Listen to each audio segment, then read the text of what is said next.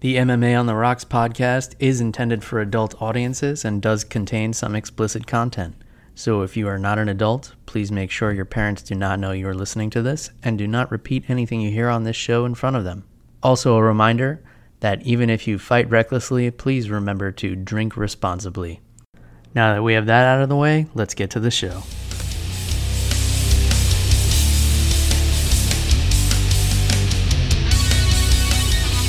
Welcome to MMA on the Rocks. My name is Bill Welker. You are listening to episode 135. Today is Friday, April the 5th. And you guys may be wondering why we're recording on a Friday. I may not post this until Sunday, but regardless, it is Friday evening. Uh, that's because I'll be away this weekend and there's no UFC to cover. So we decided to do an episode to break down UFC 236. Before we get into that, let me introduce my co host, all the way from the Garden State, Jeff, the Animal Wilson. Jeff, how you feeling on this Friday afternoon, my friend? Bill, the work week is done, and it's two days before WrestleMania. And much like the Royal Rumble winner, Bill, I'm gonna be there. So I'm super excited. It's in New Jersey this year. Um, I have a job fair tomorrow. I'm really excited to check out some other schools, see what they have to offer, see if I can make a little bit more money, and stop dealing with these privileged white kids who are driving me up the wall, Bill. Those goddamn privileged white kids always causing trouble. Um, yeah, man, make that money so you can uh, start buying some better whiskeys.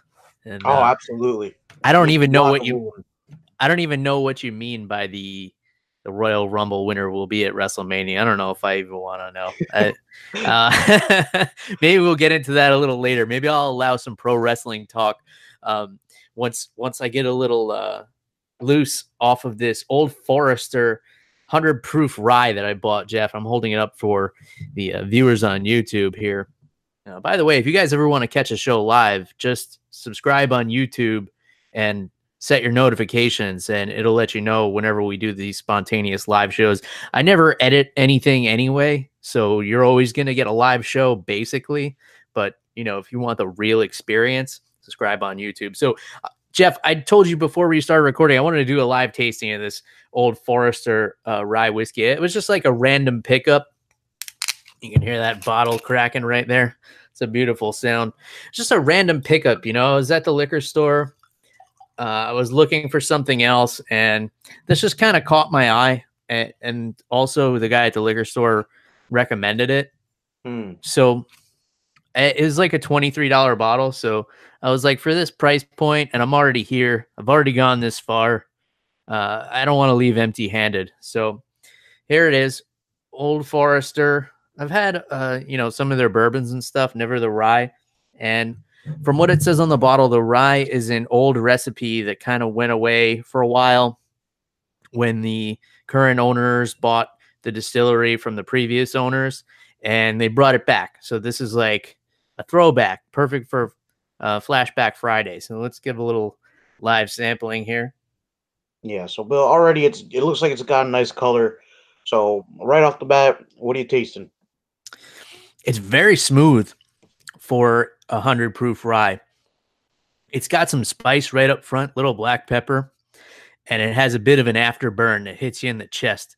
That's kind of mm. nice, but a little bit of sweetness. The finish is almost like a maple kind of flavor. Let me get a second sip here. Yeah, so usually with ryes, they're really spicy up front. And this one is a little bit more mellow on the spice, but it still has a little bit of kick to it on the palate. So it leaves a nice little burn on the tongue, a little burn in the chest. This would be really good in like a Manhattan.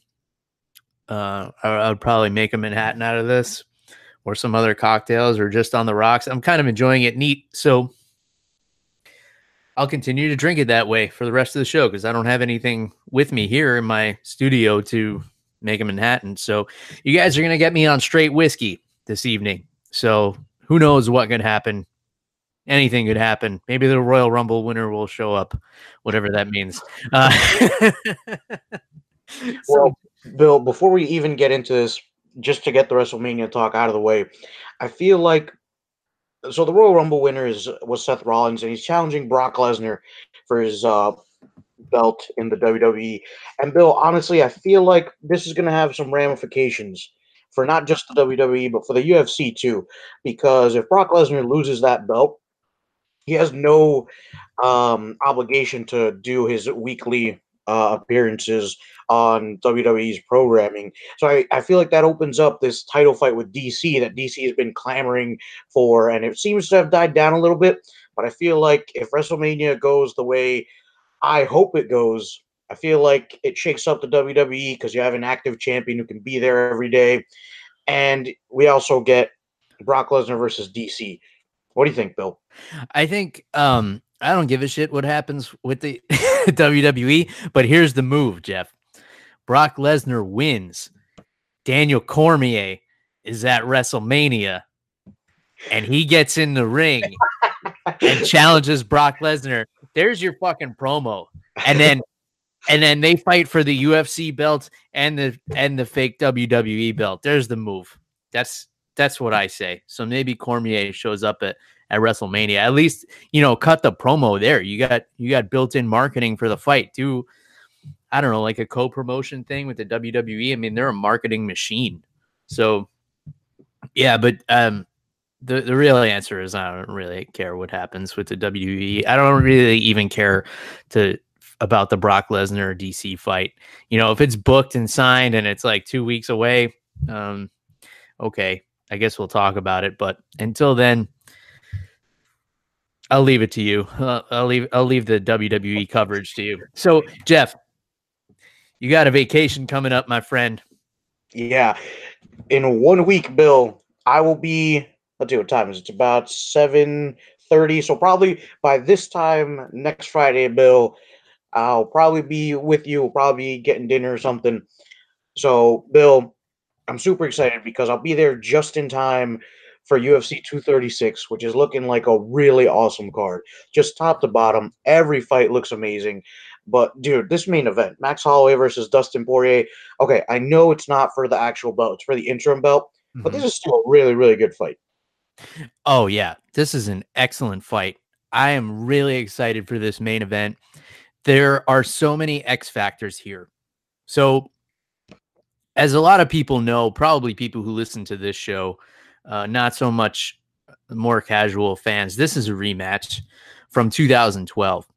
And these two guys are both completely different fighters from then to now. Obviously, a lot of time has gone by and a lot of experience has taken place uh, over that span. So Max Holloway has had 18 fights in the UFC since losing to Dustin Poirier in 2012. Dustin Poirier has had 16 fights in the UFC, which is an incredible amount. I mean, they're both crazy active fighters. In that time, Max Holloway has accumulated a record of 16 and 2. Dustin Poirier has accumulated a record of 11, 4, and 1 no contest. That was the uh, Eddie Alvarez incident when Eddie Alvarez had that illegal knee.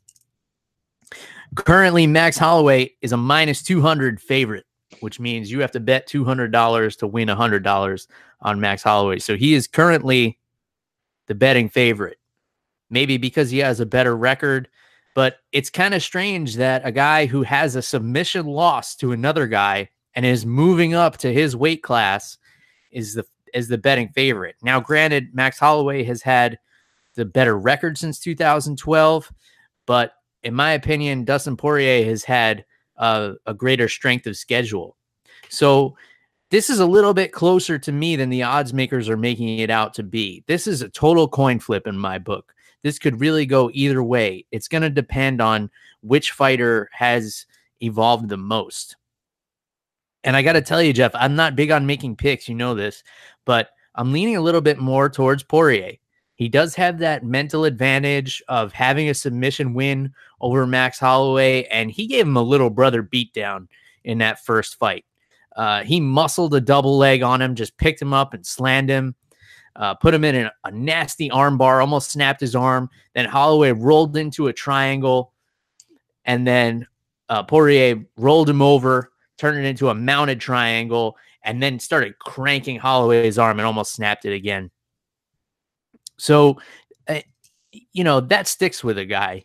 If you have a, a loss like that, uh, that's going to be in the back of his mind. Now, Max Holloway, you know, super mentally tough. And he was just a kid at that time. I think he was like 20 years old. So they've both uh, gained a lot of experience since then. And I've said for the longest time, Jeff, that a calm and patient Dustin Poirier could possibly be the best lightweight fighter on the planet. Uh, you know, the only times we've seen him stumble is when he gets emotionally invested in fights and trash talk gets the better of him and he gets emotional and he fights emotional in the cage. That's the only time you see people getting the better of Dustin Poirier. Even in the Eddie Alvarez fight, when Eddie Alvarez made that comeback, uh, it was because Poirier had gotten a little emotional in there and started brawling. But when he's patient and picking his shots, uh, Poirier is, in my opinion, the most dangerous lightweight out there. Um, so that's a whole lot of information I've just thrown at you, Jeff. Uh, I, I know you were kind of looking for like how excited are you about this, and and I started rattling off all these statistics. But uh, did anything I say stick out more than anything else? Bill, I th- oh man, it's such a tough call, man, because like you said, both of these fighters have evolved so much since that fight. I mean, you know, just life experience, experience in the cage. I mean, I oh man, it's tough because I'm looking at Dustin Poirier's body of work here. In his last three fights, he's beaten Anthony Pettis with a with a body triangle, uh, a mm-hmm. submission. I think. Uh, actually, I think um, there was a weird injury with that one, if I'm not mistaken. Mm-hmm. Um, he's beaten Justin Gaethje by TKO and Eddie Alvarez by TKO. Um, two guys who were, you know, at the top of this division. Justin Gaethje was was like the next big thing. Um, so, dude, um, you know, Dustin Poirier, he's no joke, dude. I mean, his stand up is ridiculous. I think I think in the boxing department, Bill, I think Dustin Poirier has the advantage. Everywhere else, I'm not so sure. Um, Max Holloway himself has evolved. I mean, he's beaten Jose Aldo twice since that Dustin Poirier fight. I think that that cannot be overlooked ever. You know, very mm-hmm. few people have even beaten um, Jose Aldo once. And dude, I think Holloway he doesn't have to cut those extra ten pounds, dude. I think that's going to be a big factor. We saw a lot of issues with his health with that. Um, and as of right now, Max Holloway also has a win over Anthony Pettis. So I, I really, oh man, it's so hard to call, Bill. Mm-hmm.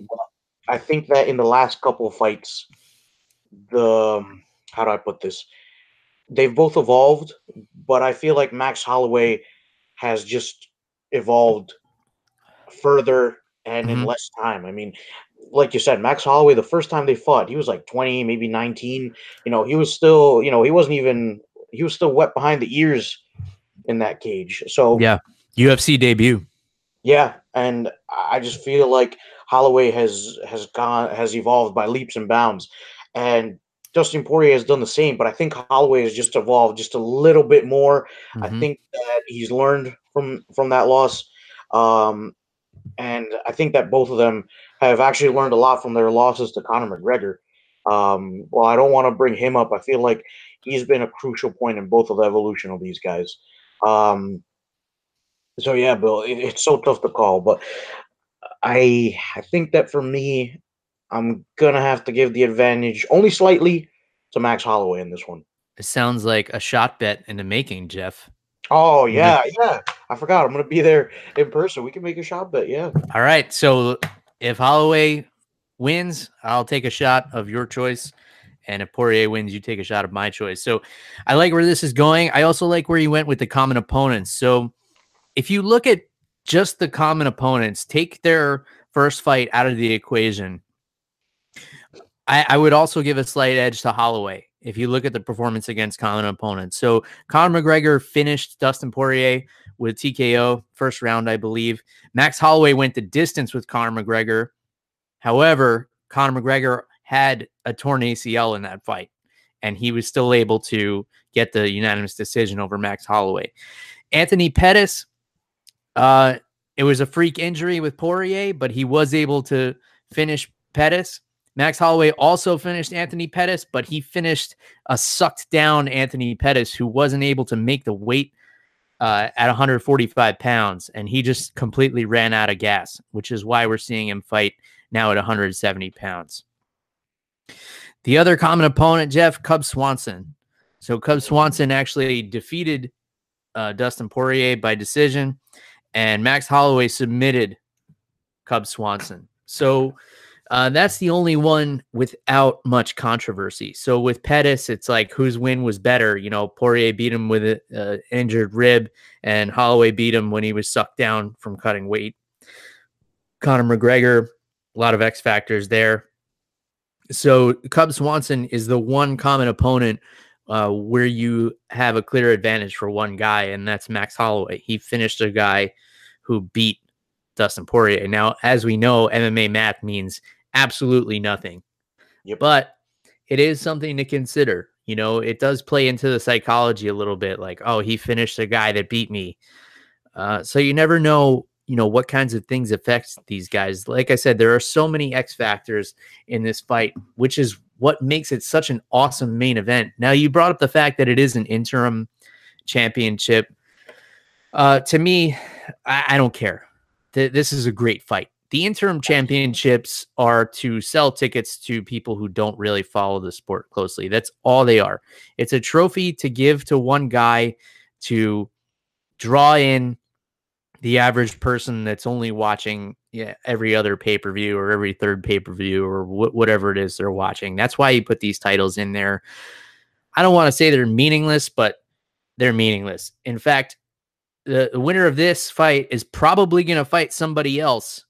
If they come out of it healthy, they're probably going to fight somebody else before Khabib comes back, mm. which I believe he's coming back in September. So, you know, the winner of this may end up fighting uh, Tony Ferguson if Tony Ferguson is able to get healthy, or they may end up fighting Justin Gaethje. Uh, it dep- It really depends on who wins and how it plays out.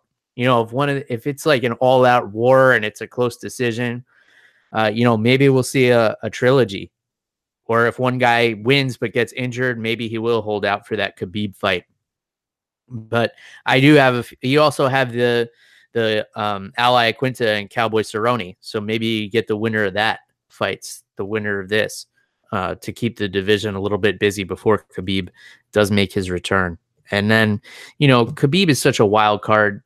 He may get hurt, and he or he you know, may decide he doesn't want to come back until next year or, or whatever the case. Um, and, and with with all the drama going on with him, you know, he may get himself into more trouble with the commissions. The way he's going back and forth with Conor McGregor, and I, I'm just mentioning that, uh, you know, for the sake of this conversation. I don't want to get into that stuff because, uh, you know, we don't talk about that drama here. But, um, yeah, man, it, it's a coin flip. It's a total coin flip for me. This fight is so close.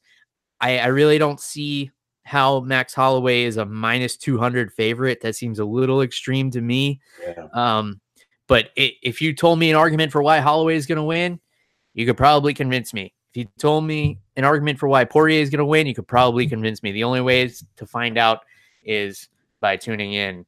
And, you know, you're going to be live here to do that, Jeff. I don't think we're going to do any kind of fight companion or anything like that just because it gets too it gets too messy and uh, you know noise and all that stuff. But April 13th, man, we're gonna find out who who the better man is once and for all. So, a- any other thoughts on this main event, Jeff? Before we move on to the rest of the card. Yeah, just one quick thing. I don't think that this is going to end in a finish unless it's like some freak injury. I think this is going to be an all-out war, Bill. And I just I'm curious to see how how the first round goes. Are they going to respect each other? Is Dustin Poirier going to throw that to the wind and say, "Listen, I beat you once. I'm going to do it again. I'm going to just go in here and p- pick you apart." Mm-hmm. So I think yeah. that first round, just to set the pace of the fight, I think is going to be very, very important. Yeah, I will say that if Dustin Poirier does decide to get in there and brawl with Max Holloway, uh, it's going to favor Max Holloway. Mm-hmm. And uh, one other thing to consider: Max Holloway is actually the bigger fighter here. Now he is the featherweight champion moving up to Dustin Poirier's weight class, but He's got a, a couple of inches in height on Poirier and a couple of inches in reach. Now, does that really make a difference? Uh, not really, since Poirier has obviously beaten Holloway before. But uh, here's another X factor for you, and that's Max Holloway making weight.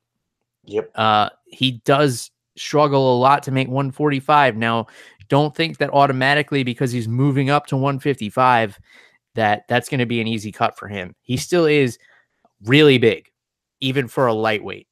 Um, and he's grown into his body a little bit more. He's getting closer and closer to 30 years old.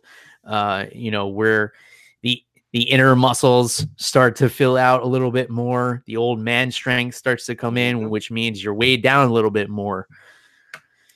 And you know, he may have overestimated how much weight he could put on to make this cut to lightweight. You know, we, we've seen him stumble in the past and and have some really scary weight cuts. So, um, don't assume that Max Holloway is going to make this cut easily just because he's moving up in weight class. That is that is an X factor to uh, to keep in mind, and we're going to find that out in a week's time. Let's move on to the co-main event, which I haven't even put all that much thought into because I've been obsessing over this main event. Obviously, you know, I, I had a lot more to say about it than than I usually do about a main event. But co-main event, another interim title match, I believe. Kelvin Gastelum and Israel Adesanya are gonna figure out this middleweight division while uh, Robert Whitaker figures out how to recover from his herniated disc that he suffered right before the matchup he was supposed to have with Kelvin Gastelum. So, uh, two very different styles here. You know, you got Gastelum, who's the short, stocky boxer wrestler, against the long, creative striking of Israel Adesanya. Um, on paper, if you only look at records and and styles and things like that, Adesanya should win this one handily.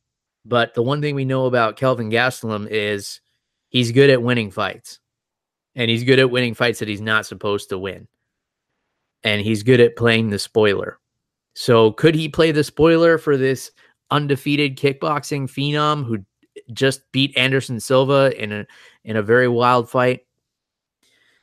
Man, I don't fucking know. This one's a coin flip to me too. Um, it, eh, you know, if I were taking skill set against skill set, I would be picking Adesanya, but there's so much more that goes into it. And I feel like you can never bet against Kelvin Gastelum. Give me your thoughts on this co-main event, Jeff. Bill, I used to bet against Kelvin Gastelum up until the season finale of the Ultimate Fighter season that he was on.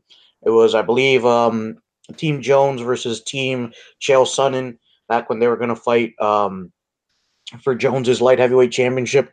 Mm-hmm. Listen, Kelvin Gastelum is well rounded. He's tough. I mean, he he picked apart a fighter he was not supposed to beat. You know, um, I forgot his name already. Um, Uriah Hall. Yeah, yeah, Uriah Hall. Um, I knew it was a first and a last name. I just couldn't remember what it was. it's always a first and a last name. so, uh, so dude, Uriah Hall that season, he's tearing through everybody. Gets probably one of the best knockouts and scariest knockouts of the Ultimate Fighter ever. You know, and mm-hmm. if you mm-hmm. haven't seen that, go go watch his spinning back kick where I thought he killed a dude. Not just the Ultimate Fighter, one of the scariest finishes ever. Yeah, that's yeah. a that was a fucking nasty spinning wheel kick to the face. Yeah, and I remember this one point. I forgot who it was against. It might have been against Kelvin Gastelum, but Uriah Hall was mounted and he punched his way out from the bottom, where he couldn't produce any power from his hips, and he had enough power in his hands to punch his way back to top position. Bill, for Kelvin Gastelum to beat a guy like that, and he had the same disadvantages. Um, everybody thought Uriah Hall would be the better striker. Uriah Hall was taller. Um, and Kelvin Gastelum went in there, you know, was able to get inside um, the the hand guard of Uriah Hall, was able to throw him around. I mm-hmm. think that if that Kelvin Gastelum shows up against Israel Adesanya, I think we have a new interim middleweight champion. But on the reverse side of the coin, if the one if if the Kelvin Gastelum who's too relaxed and too laid back and and too lethargic shows up, he's going to get knocked out. Mhm. You know, we saw this happen against Chris Weidman, where he was happy to have Weidman just be on top of him. Why? I have no idea.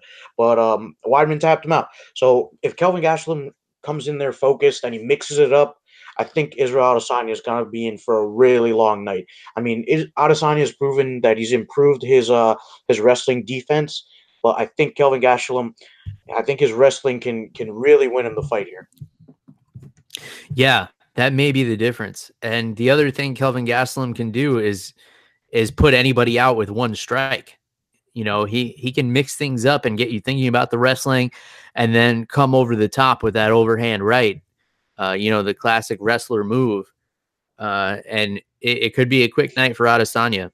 Um, I I do see it more. I I can't pick a winner in this one, but I see it more likely that Gastelum finishes Adesanya than Adesanya finishes Gastelum. Um, that that's my only prediction. I think if Adesanya wins, it will be by outpointing Kelvin Gastelum. Uh, you know, he he does keep it uh, a pretty tight defense. He's he's tough to finish. Um, so that's my prediction there. Let's move on down to what I believe is a middleweight fight in Eric Anders and Khalil Rountree. So Khalil Rountree coming off that nasty knockout by the hands of Mr. Johnny Walker. And I think that may have caused him to move down to 185 pounds, unless Eric Anders has moved back to 205, uh, which I don't believe he has. So I I think, and I'm only speculating here, that this fight is at middleweight, which would be Khalil Rountree's middleweight debut. Um, coming off a big knockout and then moving down a weight class 20 pounds doesn't seem like the best idea to me. Um, you know, because it wasn't even that long ago that he suffered that knockout from Johnny Walker, and it was pretty nasty.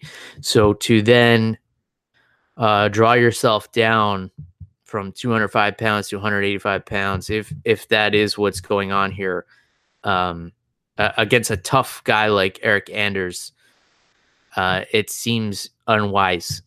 Um, but if these two guys don't have any problems cutting weight, uh, these are two really big 185 pounders getting in there to slug it out, and this should be a really exciting fight. Give me your thoughts, Jeff. Yeah, Bill, this is going to be a good one, man. Khalil Rountree, he can mix it up really well. Really good wrestler. His striking has improved over his last couple of fights. But, dude, Eric Anders, no slouch either. Eric Anders, so much power in his hands. And I know he's he's got two straight losses, Bill. He lost to Thiago Santos, but, Bill, I mean, the power that that man has in his hands is incomparable. I think. Yeah. I think in the light heavyweight division, I think he's up there with Rumble Johnson as one of the hardest hitters we've ever seen in this light heavyweight division. Um, uh, probably along with um, human g- growth hormone, um, Vitor Belfort. And, um, you know, last loss was last fight was a loss to Elias Theodorou. That was another war. So, dude, Eric Anders very tough, very durable. So this, oh man, I feel like if Eric Anders gets in there, you know, starts throwing haymakers, it could be a quick night for Khalil Rountree. But I think that Eric Anders, if it goes to a decision, I think Eric Anders can can um, do really well there as well. Like I said, he's durable. So this is going to be a very tough fight for Khalil Rountree, especially coming off that brutal knockout. So um, I'm looking at it on um, Wikipedia, looking at the fight card. Um, I don't know if this is going to be a light heavyweight bout or a middleweight bout. It says light heavyweight on here, but it could be wrong. It could be middleweight. But either way, man, I think Khalil Rountree is going to have a really, really tough night. Yeah, I mean, it's possible that Eric Anders has moved back up to 205. Um, I guess it, it's possible. Uh, you know, he's coming off of two straight losses at 185, so maybe he felt like the weight cut wasn't worth it. Um, he did have that close split decision loss to Elias Theodorou. Um, yeah, so that that should be a fun fight either way. Um, you know, there's a lot of variables there, and I guess we'll find out when they weigh in what weight classes is going to be. Yeah. Alan Jouban, you know, your Calvin Klein model or or whatever he was coming coming back to fight uh, Dwight Grant. Uh, this should be an interesting fight. So Dwight Grant only uh, only his third fight in the UFC, and uh, you know he looked good in his last fight against Carl Pedersoli. Uh, he knocked him out uh, right at the end of the first round. He's another uh, contender series guy, so he made a, a big impression there. Uh, still, still young in his career. Uh, only 11 fights altogether, but not overall young. He's 34 years old. Uh, any thoughts on this one, Jeff? Yeah, dude, I remember that fight against Pedersoli. That was a war, dude. All three rounds, that was a war for Dwight Grant. But Alan Jouban, no slouch either, knocking out um, Ben Saunders in his last fight pretty quickly. Um, and you know, Alan Jouban, he might have been an underwear model before Bill, but he can throw hands, dude. Um, I feel like this is gonna be a really good stand-up fight. Um, I think that if it turns into a brawl, I think it's more for Dwight Grant. But I think if Alan Jouban can be smart and make it a technical fight, I think he's got this one. Yeah, and that is what he's good at and what he's able to do to people. So that should be a fun one. Another really fun fight that's going to fly under the radar for a lot of people Ovince St. Preux and Nikita Krylov. So Krylov coming off a loss, I believe, to uh, Jan Blachowicz. Yeah, he's coming off that submission loss to Jan Blachowicz. But before that, he was on a four fight winning streak. Ovince St. Preux, always hot and cold. um, so, you know, submission expert in Krylov getting submitted in his last fight. Who knows how that's going to play a factor here? And, um, you know, Ovince St. Preux coming off a loss to Dominick Reyes. But, you know, Ovince St. Preux is very unorthodox. So, you know, can the traditional style grappling of Nikita Krylov compete with the unusual grappling and striking of Ovince St. Preux? I think this is an interesting fight. If you get a prime Ovince St. Preux in here, he's one of the most dangerous guys on the roster. But like I said, very hot and cold. Give me your thoughts, Jeff. Yeah, but I think you hit the nail on the head there. OSP, when he's there and he's hot, man, he he's one of the most dangerous guys in this light heavyweight division. He can knock people out. He can submit people um, especially with that Von Flue choke, which people are renaming the St. Preux, uh, which I love, man. That move is pretty cool. I think OSP is great with it. And Nikita Krylov, he's good everywhere too, man. Um, a really good grappler, solid striking. So I'm really excited for this one, Bill. And like you said, I feel like this is the dark horse of this fight card. I think this is going to be a really, really good fight. And I think a lot of people, maybe they've overlooked it, but I don't think that's anybody's fault because this, like we said, man, this fight card is stacked from top to bottom. Mm-hmm. Yeah, and uh, maybe we combine the the names and we call it the Von Preux choke. I like that. That actually sounds cool. I think Jason Von Flue uh, did invent that joke, uh, but um, St. Preux has hit it more times in the UFC. So you know, maybe credit both of them. I don't think a lot of people remember Jason Von Flue. He was kind of a, a flash in the pan on one of the early, early, early seasons of the Ultimate Fighter.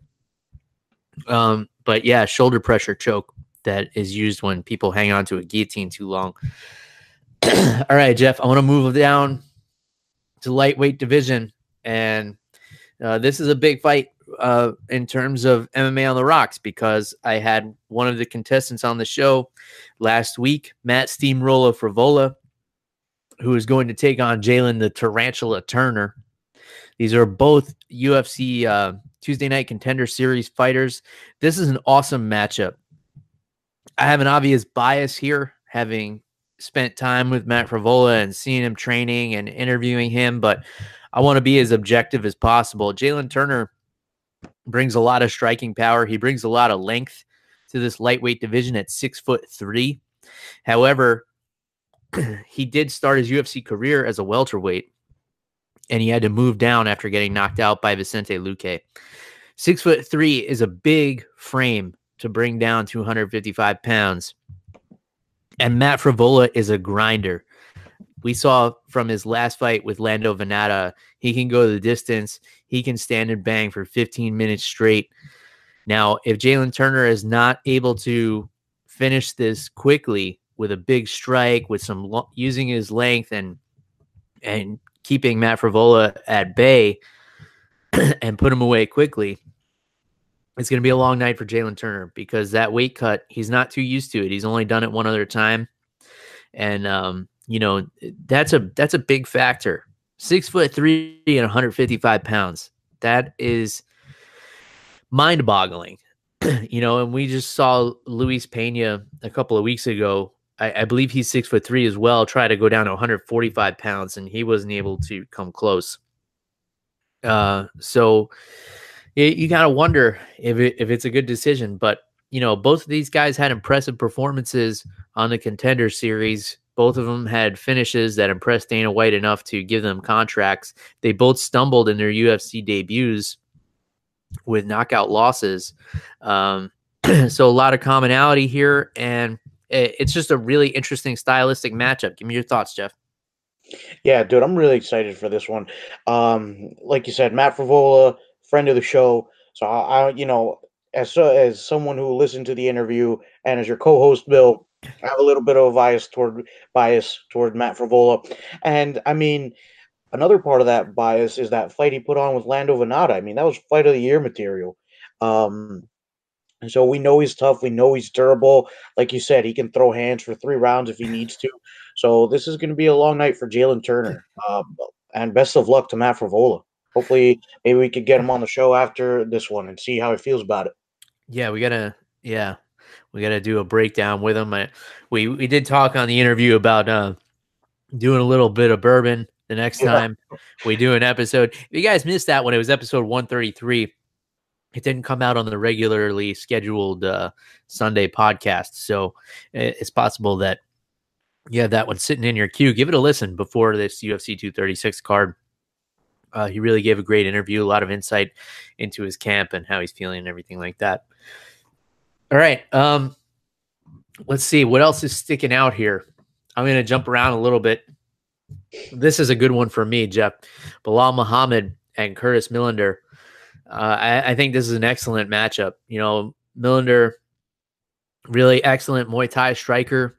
Uh, you know, stands up real tall. That's going to be a problem against a grappler like Belal Muhammad, uh, who's going to be looking to put him on his back. And, you know, both of these guys are, you know, have been through some, been through some big wars. Uh, and Belal Muhammad also likes to strike. You know, he likes to get in there and brawl. So let let's see if that brawling, grinding style can can uh, hold up to the technique of Curtis Millender who is a very technical Muay Thai striker. Um, do you have an opinion on this one, Jeff, or is there another fight that's piquing your interest more? What do you think here? Bill, this fight looks really exciting to me. Belal Muhammad, he's a tough dude. He's not afraid to get in there and bang with anybody. Um, so I, I, it'll be fun seeing the brawler versus technical striker style here. But Bill, to me, the fight that's standing out in the prelims um, other than that, and the Frevola fight is Max Griffin versus Zalim Imadaev. I might be saying that wrong. Uh-huh. But, uh, dude, Max Griffin, I, I don't remember his last fight, but I remember bits and pieces of it. I just remember being really excited for his fight. I think it was, uh, on, let me just double check here. Um, it was a loss to Thiago Alves, but he put on a war in that fight, man. And that wasn't too long ago. That was actually in February. So, uh, really tough dude. I really like to see him uh, get a win under his belt here. Um, he's beaten Mike Perry before, actually. He decision Mike Perry, and I thought he fought that fight really smart. So uh-huh. you know, I'd like to see him get another win here because if he doesn't, it'll be three straight losses for him, and then I think the UFC might have to re- renegotiate his contract a little bit here. Yeah, so I'm glad you brought up this fight, Jeff. Zalim Imadaev uh, making his UFC debut against Max Griffin. Now, he's Russian. He's from Moscow, has fought in Dagestan. So you would think he's a phenomenal wrestler, but he is 8 0 with eight knockouts. Wow. yeah. Holy shit. Okay. So Max Griffin, really good at, at using timing and distance and straight punches right down the pipe and outpointing guys. But Zalim obviously is a killer. and he's looking to go in there and take guys' heads off. Now, someone who Max Griffin has been in there with that has a similar style is Mike Perry. And Max Griffin was able to use his footwork, his timing, his movement to neutralize that that uh, head hunting style of Mike Perry. So will he be able to do that against Imadaev, or will Imadaev be able to, you know, break through that and, uh, you know find the button of Max Griffin?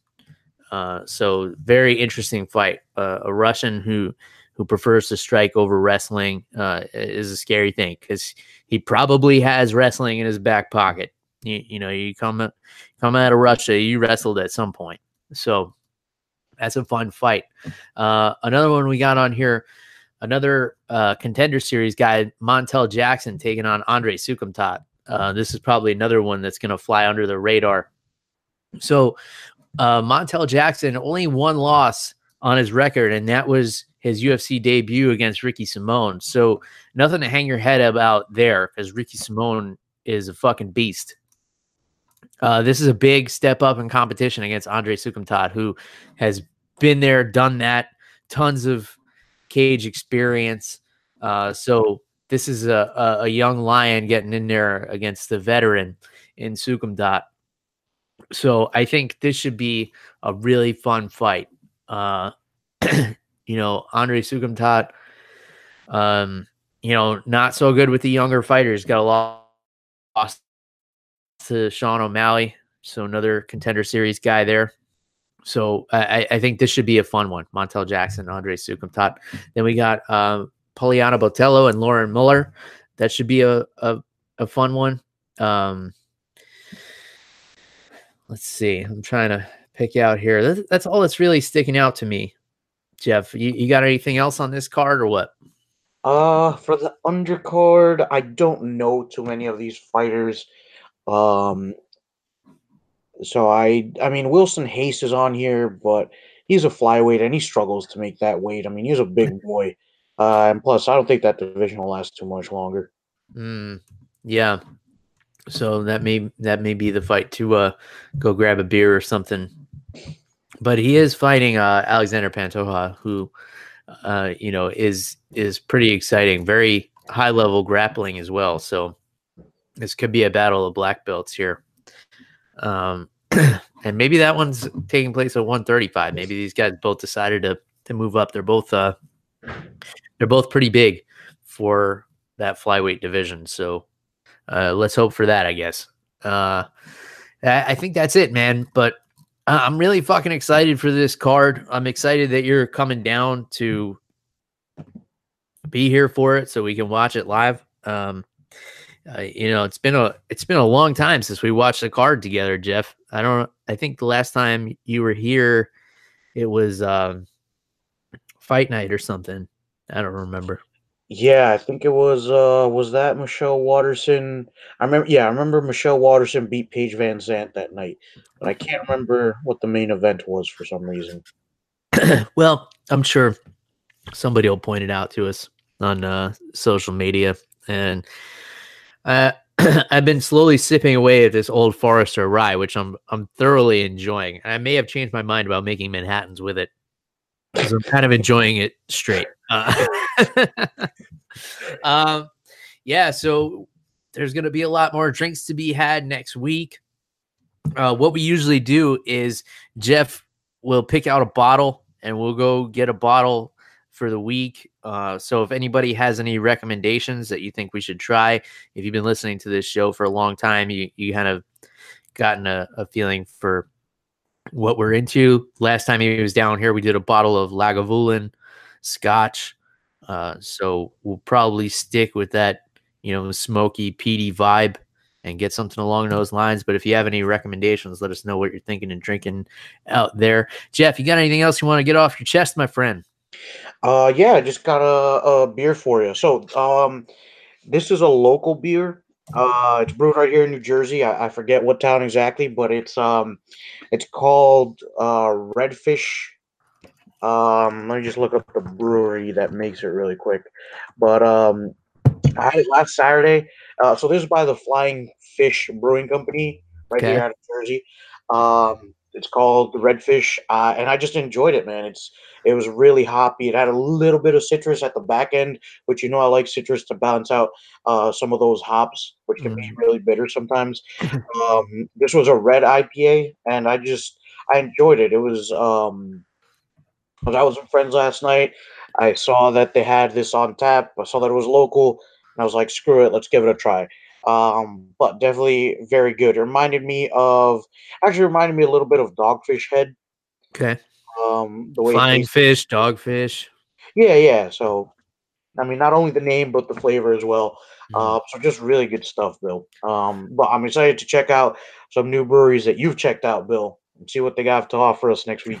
Oh yeah, we're gonna have to go on the full tour. Um, I got a I got a ton of ton of good breweries on the docket uh, for when you're in town. So we're definitely going to do that. We'll we'll uh, get some jujitsu in so we can burn some calories, and then uh, we'll go hit those breweries. That that beer you just described sounds really good. A red IPA with citrus. That sounds really different, and uh, I'm definitely going to be interested to try that one when I make my way back up north, whenever that may be. I'm not sure when the next time is. Maybe sometime in the fall. All right, Jeff. Uh, anything else before we uh, call it a wrap here? Um, I mean, Bill, we got some good things on the horizon. I mean, WrestleMania is on Sunday. Got a job fair tomorrow, and then I'm taking off work next Friday to go fly out and see you. So we gotta enjoy the good times. I'm looking forward to it, my friend. Can't wait to uh, raise a glass in person so we don't have to do this over the microphone. We're going to have some good times and some good drinks. And we're going to have an awesome time watching UFC 236 from the State Farm Arena in Atlanta, Georgia. If you guys want to get a hold of us on social media, you can reach Jeff at animal underscore Wilson on Twitter. And you guys know how to get a hold of me. It's at MMA on the Rocks, Facebook, Twitter, Instagram, all that stuff. I've been doing the Instagram story a lot more. So uh, go check those out. Go to MMA on the MMAonTheRocks.com. I've been posting articles on a weekly basis. So go check those out and reach out to me on social media. Disagree with me. Uh, you know, we always love a good debate. We love a good conversation. I've been getting a lot of people disagreeing with me lately, and I love it. So keep it coming. Let us know what you're thinking and drinking out there. Until next time, cheers, everybody. Goodbye.